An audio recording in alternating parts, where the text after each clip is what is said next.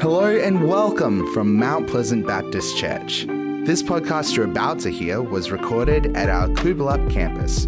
So sit back, relax, and enjoy what God has to say to you. As we continue uh, in uh, the series on the feasts, uh, today we deal with the Feast of Trumpets. The Feast of Trumpets. Not too much in the scriptures with reference to the Feast of Trumpets. Uh, suffice to say that it's the Jewish New Year. It's called Rosh Hashanah, and it's basically the Jewish New Year, the way we celebrate the 1st of January as being the calendar New Year uh, for the people uh, that followed uh, God in the Old Testament. It was basically their New Year's celebration. And essentially, uh, what uh, the book of Leviticus talks about, only one verse in Leviticus 23, verse 24, it talks about uh, the Feast of Trumpets. and it's a memorial. And the word memorial uh, of blowing of trumpets is uh, it's a meeting. Now, this is profound, folk. It's a meeting or a rehearsal. Get it? It's a meeting or a rehearsal of what would take place in the future. Now, you might not know what I'm talking about yet, uh, but basically, that as this trumpet sounds, one day the trumpet will sound one final time and it will all be over. The way we know things will all be over if we are still alive. The trumpet will sound one more time.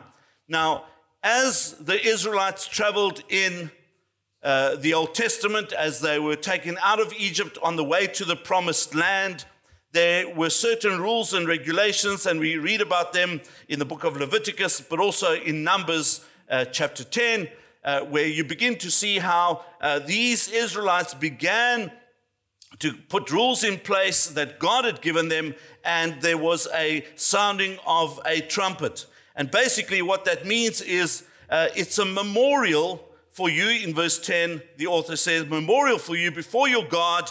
What about what memorial? Colon, I am the Lord your God. And the word Lord there, you can see, is different from the other times that it's spelled capital L, small o, R, D.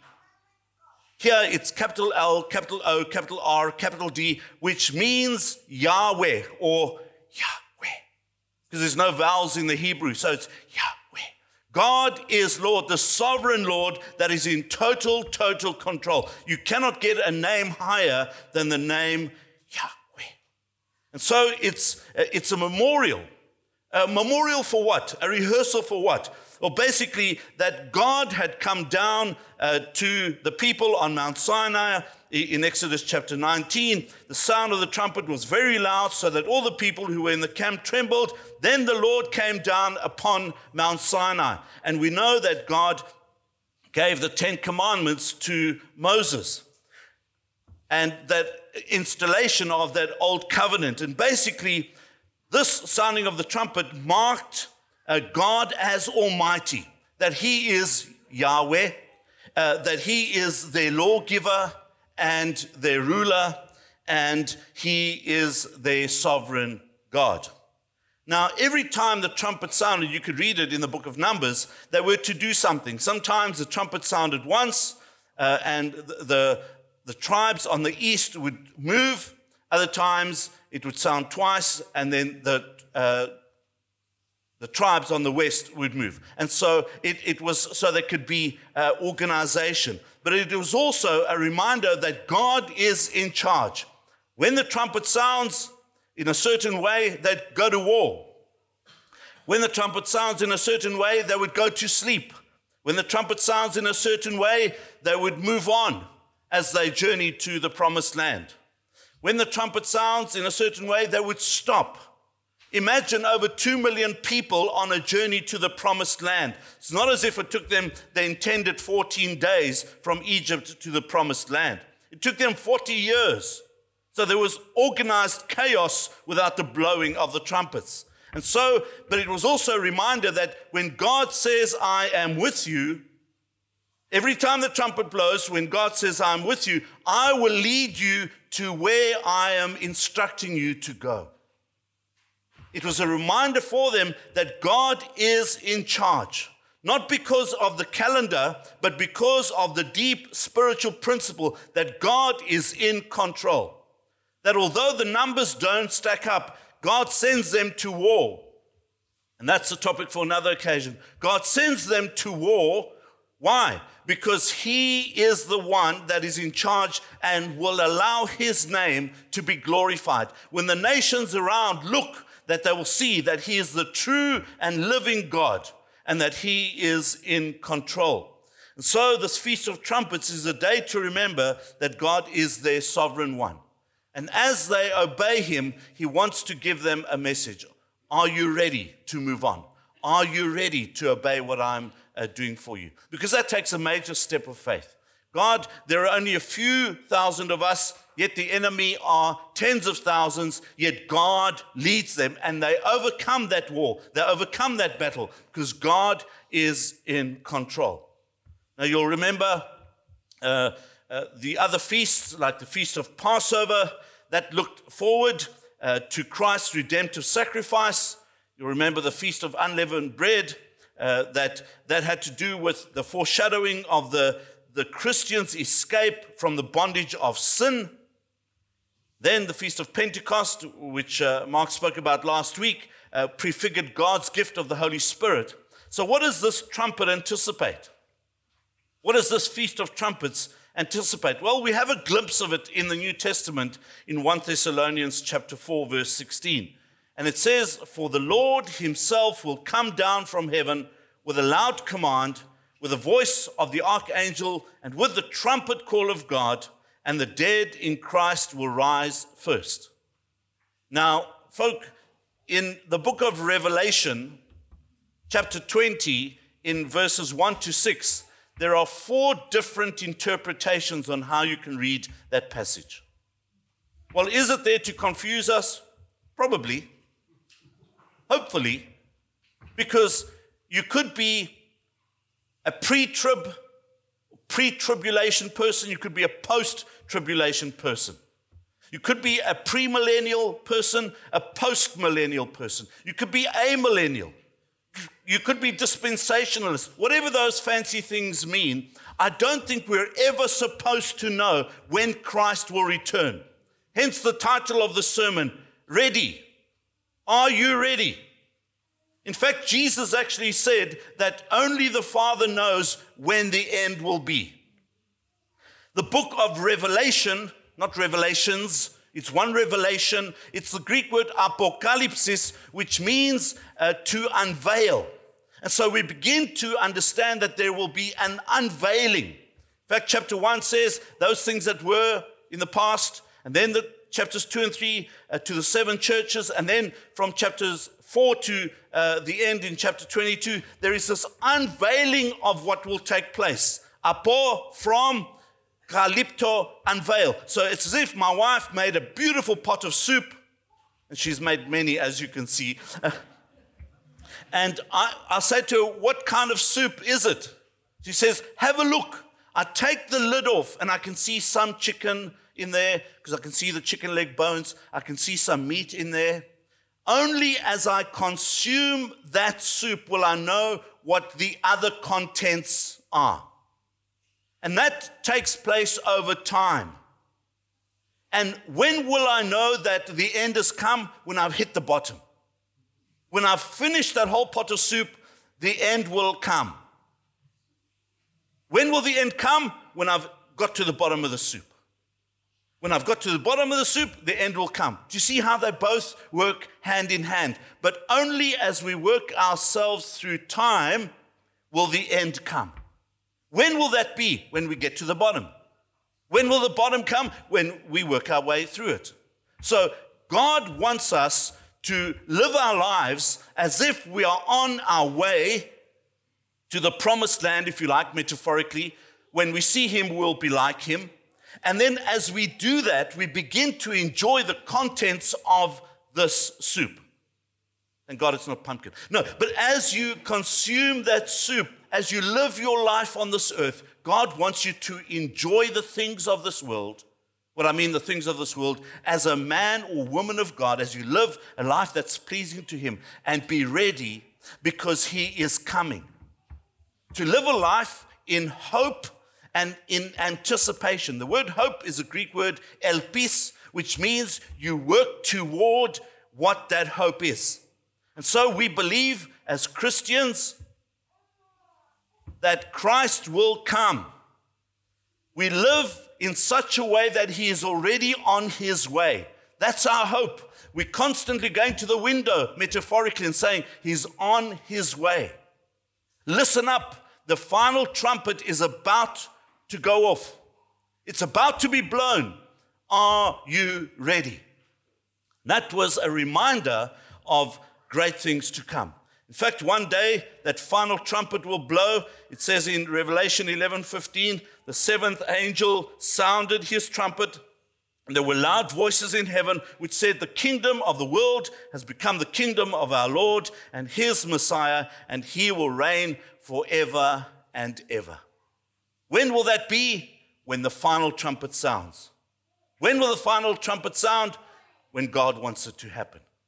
What happens in between then? Well, Paul writes to the church in Corinth and he tries to explain to these people what the process will be. So we take up the reading in 1 Corinthians chapter 50, verses uh, 15, verses 50 to 58. Paul writing. Now he's writing to people who are not stupid, but he's writing to people who are very clever, but too clever for themselves. And I'll explain that soon. He says, I declare to you, brothers and sisters, that flesh and blood cannot inherit the kingdom of God, nor does the perishable inherit imperishable. Listen, I tell you a mystery. We will not all sleep, but we will all be changed. In a flash, in the twinkling of an eye, at the last trumpet. For the trumpet will sound, the dead will rise or be raised imperishable, and we will be changed. For the perishable must clothe itself with imperishable, and the mortal with immortality. When the perishable has been clothed with the imperishable, and the mortal with immortality, then the saying that is written will come true Death has been swallowed up in victory. Where, O death, is your victory? Where, O death, is your sting? The sting of death is sin and the power of sin is the law. But thanks be to God, He gives us the victory through our Lord Jesus Christ. Therefore, my dear brothers and sisters, stand firm. Let nothing move you. Always give yourselves fully to the work of the Lord because you know that your labor is not in vain. What is Paul saying here? I think, firstly, he wants them to understand. He says, I declare to you. And he would only say, I declare to you, because there is some great declaration that he wants to make. He wants them to understand something. You see, for those people in Corinth, which uh, they were the great capital of philosophy at the time. And with philosophy, you have a claim, you claim a certain thing, and then you have to present an argument, an argument that is acceptable, reasonable, and based on good grounds. And then somebody else can come and argue against you. It's called a counter argument, and you begin to discuss that. They call that philosophia, love of wisdom. Philo, love, Sophia, wisdom. I think it's love of knowledge, it's love of arguing. You go to the Greek villages, to the villages in Cyprus, you find people arguing, you know, they do, they're doing philosophy, you see. And so, what they were doing uh, was discussing what's going to happen to us. Well, it does not make philosophical sense when you make a claim that there'll be a resurrection of the body. That doesn't make sense because when a body dies, you put it in the grave. This doesn't make sense. How can a body rise from the dead? That does not make sense because A leads to B, leads to C, leads to D. And a dead body filled with flesh and blood is dead. It cannot rise from the dead for the philosophers, you see, because rationally speaking, it doesn't make sense. And that's why Paul takes this whole chapter to explain to them I want you to comprehend this. I want you to understand this well. What do I want you to understand? That your body will rise from the dead. He wants them to understand that very, very well. And in fact, uh, the, the point there uh, in verse 50 is he talks about the nature of this resurrection. The nature of this resurrection, that this resurrection that's going to become. Because they were struggling to understand this. It doesn't make logical sense, it doesn't make philosophical sense. Because he says, listen, there, there will be uh, the, the, the perishable, which is the Greek word phthora, which means decay. Your flesh and blood will decay. Now we know that, and I, uh, you know, sadly had to bury my father uh, in 2002. And uh, you know, when we go back to South Africa, we try and visit his graveside, and I'm wondering, Dad, can you hear me when I'm talking to you? I mean, a bit of romanticism there, to, you know, it's my dad. You know, I wonder what part of him has not been eaten by the worms, to put it quite bluntly. What will happen to his body if Christ were to return? And so you begin to think these things. But Paul writes and he says, listen, those are things that are decaying, they are perishable. And then he carries on and he says, that will be replaced and you will inherit the imperishable, the unending, that that is that will exist forever. In fact, he uses another metaphor. He says that you and I who believe in the Lord Jesus Christ will inherit we are heirs, H E I R S. Kleronomos is the Greek word, which actually means you will inherit, and you are the one that administers that inheritance. The one who gives it to you is in control because he knows what he's doing. Why does he know what he's doing? Because he died, but the grave could not contain him. He rose on the third day. He rose on the third day. And, folk, there are many, many people who struggle with the resurrection. I grew up in the Orthodox Church, and there are other churches as well. And in fact, it's a statistic that in the Orthodox and, and Roman Catholic churches, and this is not an offense to anybody, but the, the truth is that Good Friday, the churches are full. Easter Sunday, they're not so full because people struggle with the resurrection They can handle the death of Jesus. He died for our sins. They put him on a cross. Resurrection, uh, don't push it. Dead people can't rise. Well, Jesus rose from the dead, and that is why we are able to celebrate the Feast of Trumpets because He's the resurrected one, and that's why you and I will one day be with Him. When we see Him, we will be like Him. No more flesh and blood, because flesh and blood cannot inherit the kingdom of God but it's got to do with inheriting this inheritance that will come one day. What will we inherit? Well, nothing that is mortal, but we will inherit the immortal, not the perishable, but imperishable. And that will happen one day when the final trumpet will blow. So, the question I ask myself as I ask you are you kitted out for the occasion? Are you kitted out for the occasion? We know that if we send astronauts to the moon, we give them a special suit. Well, for you and I, we need to be prepared for that occasion. And what is that occasion? Well, Paul writes and he says, Put on Christ. Just as that particular astronaut puts on a suit that will be good for him when he goes into space, you and I put on Christ. And, and w- when he talks about put on Christ, the, the image there is there is a picture of a suit that you fall into. His name is Jesus. You put on Christ. Before we were ex Christ, outside of Christ. Now we put on Christ.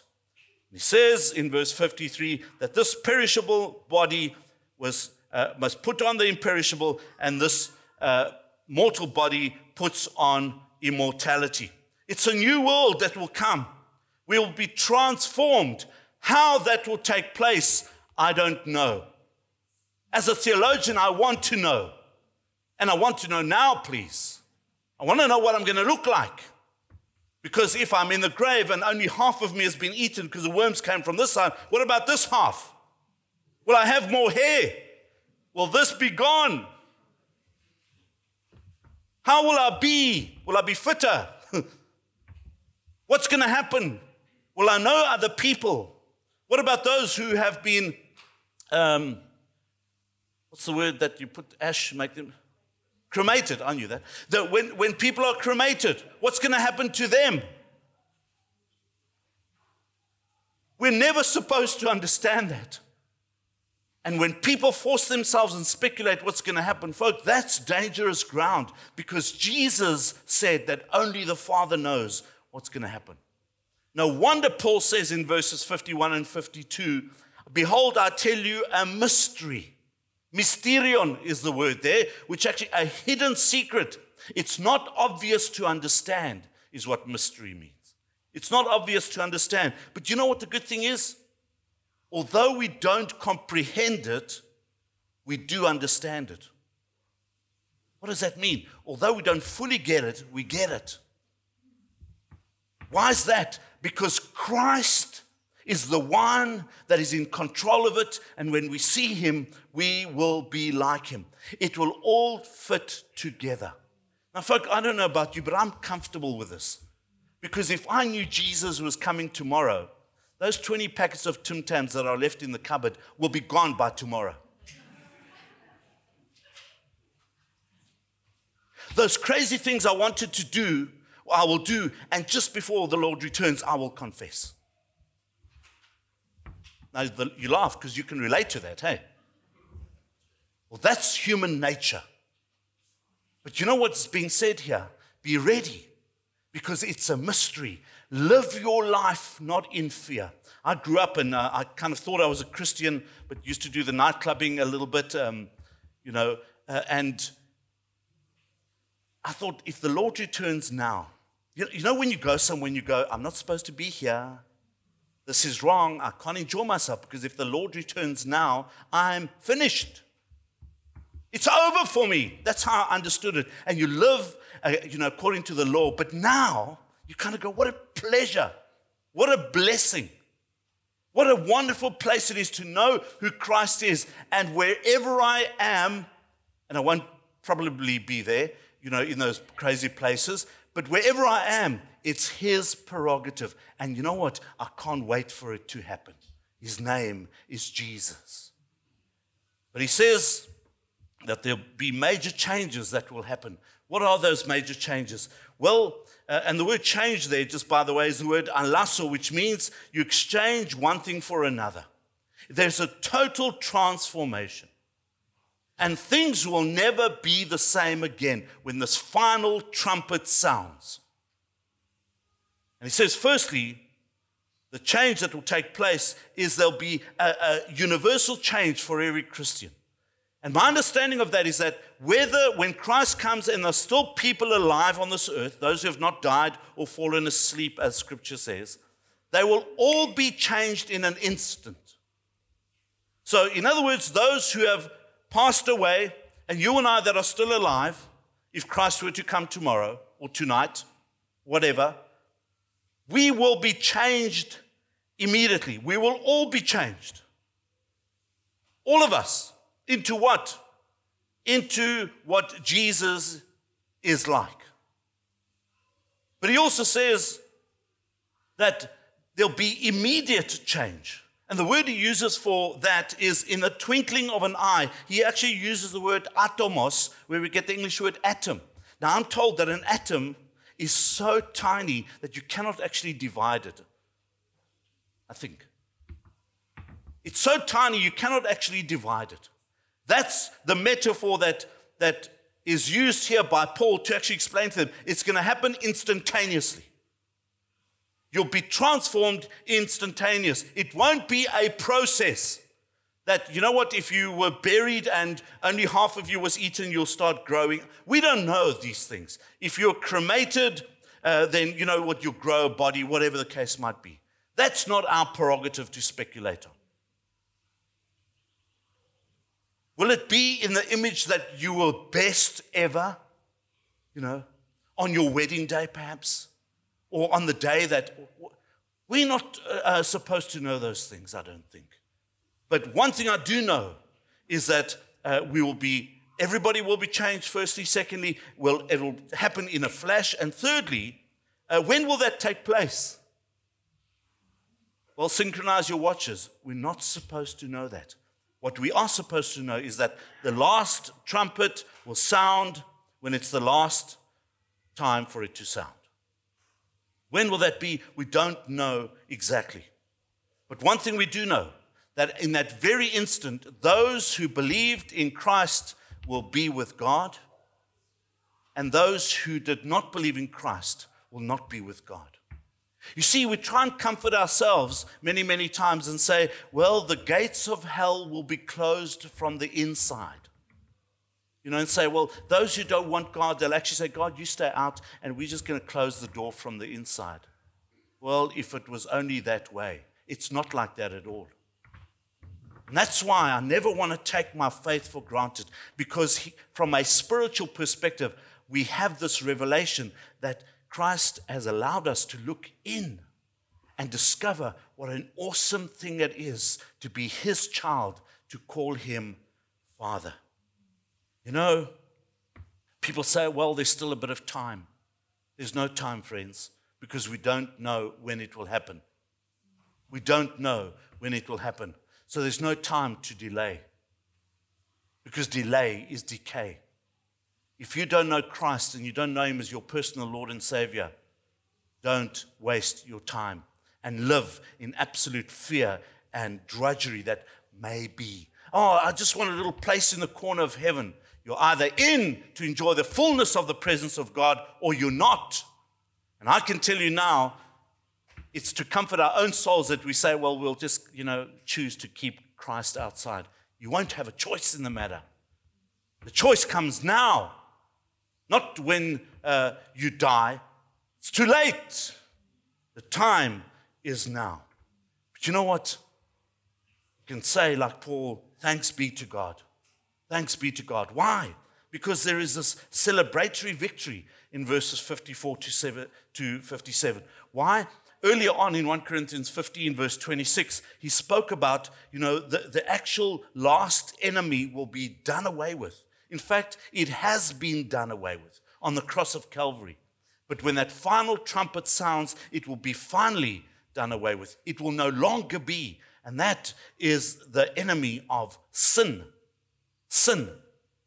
And he talks about that, that that uh, is something to celebrate about. He says that, that death is swallowed up in victory, verse 54.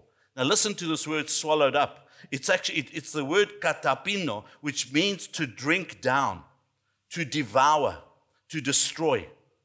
Now, even if you, excuse the illustration, even if you bring it up again later, it never comes out in the way it went in.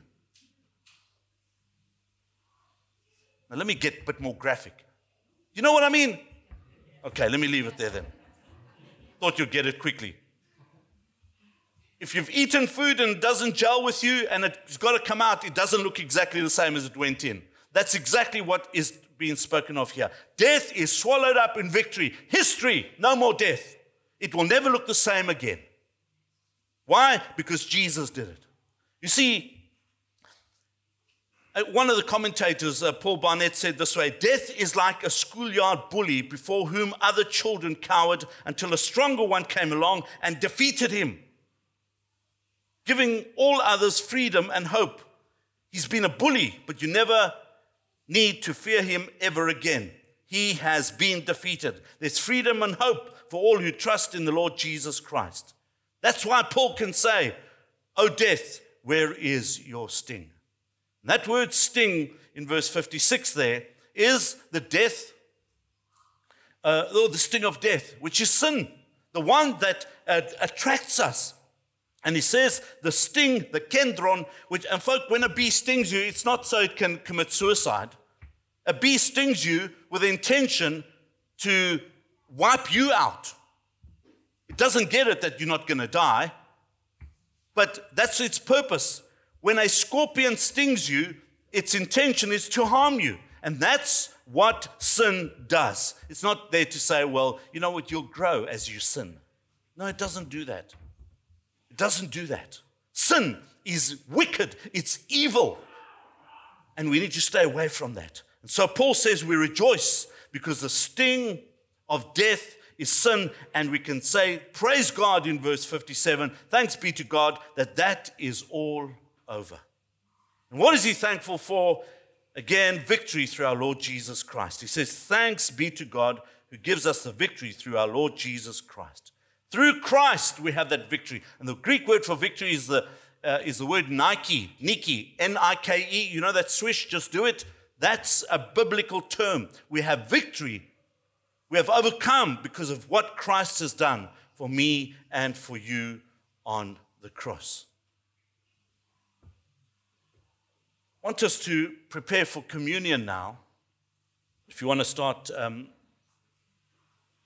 your journey of trying to open these little things, thanks be to COVID. While you're opening, let me read you a passage. Paul writes, and he says, For I received from the Lord, this is uh, a couple of chapters earlier in 1 Corinthians 11 from verse 23. And I don't know if you've recognized this before. I received from the Lord what I also passed on to you. The Lord Jesus, on the night he was betrayed, took bread. When he had given thanks, he broke it and said, This is my body, which is for you. Do this in remembrance of me. Do it in remembrance of me. Okay? In the same way, after supper, he took the cup, saying, This cup is the new covenant in my blood. Do this whenever you drink it in remembrance of me. So while we are still alive, and while we gather in community, or however you celebrate your communion, we eat the bread representing his body, we drink of the cup remembering his blood that was shed for the remission of our sins, not with silver or gold, but the blood of Jesus that cleanses us from all unrighteousness.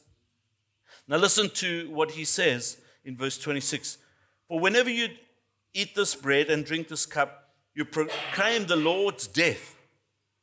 And then, for the first time, I realized until when do we do this? Until he comes. Until he comes. That word comes is the Greek word erchomai, which means until he appears again. Get it? Until he appears again. Until he comes, until he enters our presence. In fact, that word actually means to fall, to fall out. Not that he's going to fall out the sky, but when he comes, we, we will no longer celebrate the bread and the cup because we do it in remembrance of Him until He comes. Wow, that is so profound. It's got to be profound because God put it in, this, in the Word. And so we celebrate the body of Jesus given for you and for me to reconcile us back to Himself, but also His blood that was given for the forgiveness of our sins. Let's eat and drink together in Jesus' name. Our Father, we thank you for your blood that was shed for the remission of our sins. Thank you, Lord, that you gave of yourself so we might be set free. Thank you, Lord, that before we were in Christ, we didn't believe this. It didn't make sense. But now that we are in Christ, Lord, it makes absolute, perfect sense. Thank you, Jesus, for your grace and your mercy. Thank you for your goodness and your love. We give you honor and glory for what you've done for us in Jesus' name. Amen.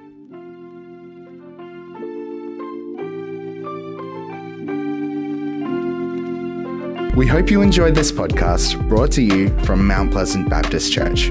Our prayer is that what was said today inspires you and strengthens you in your faith.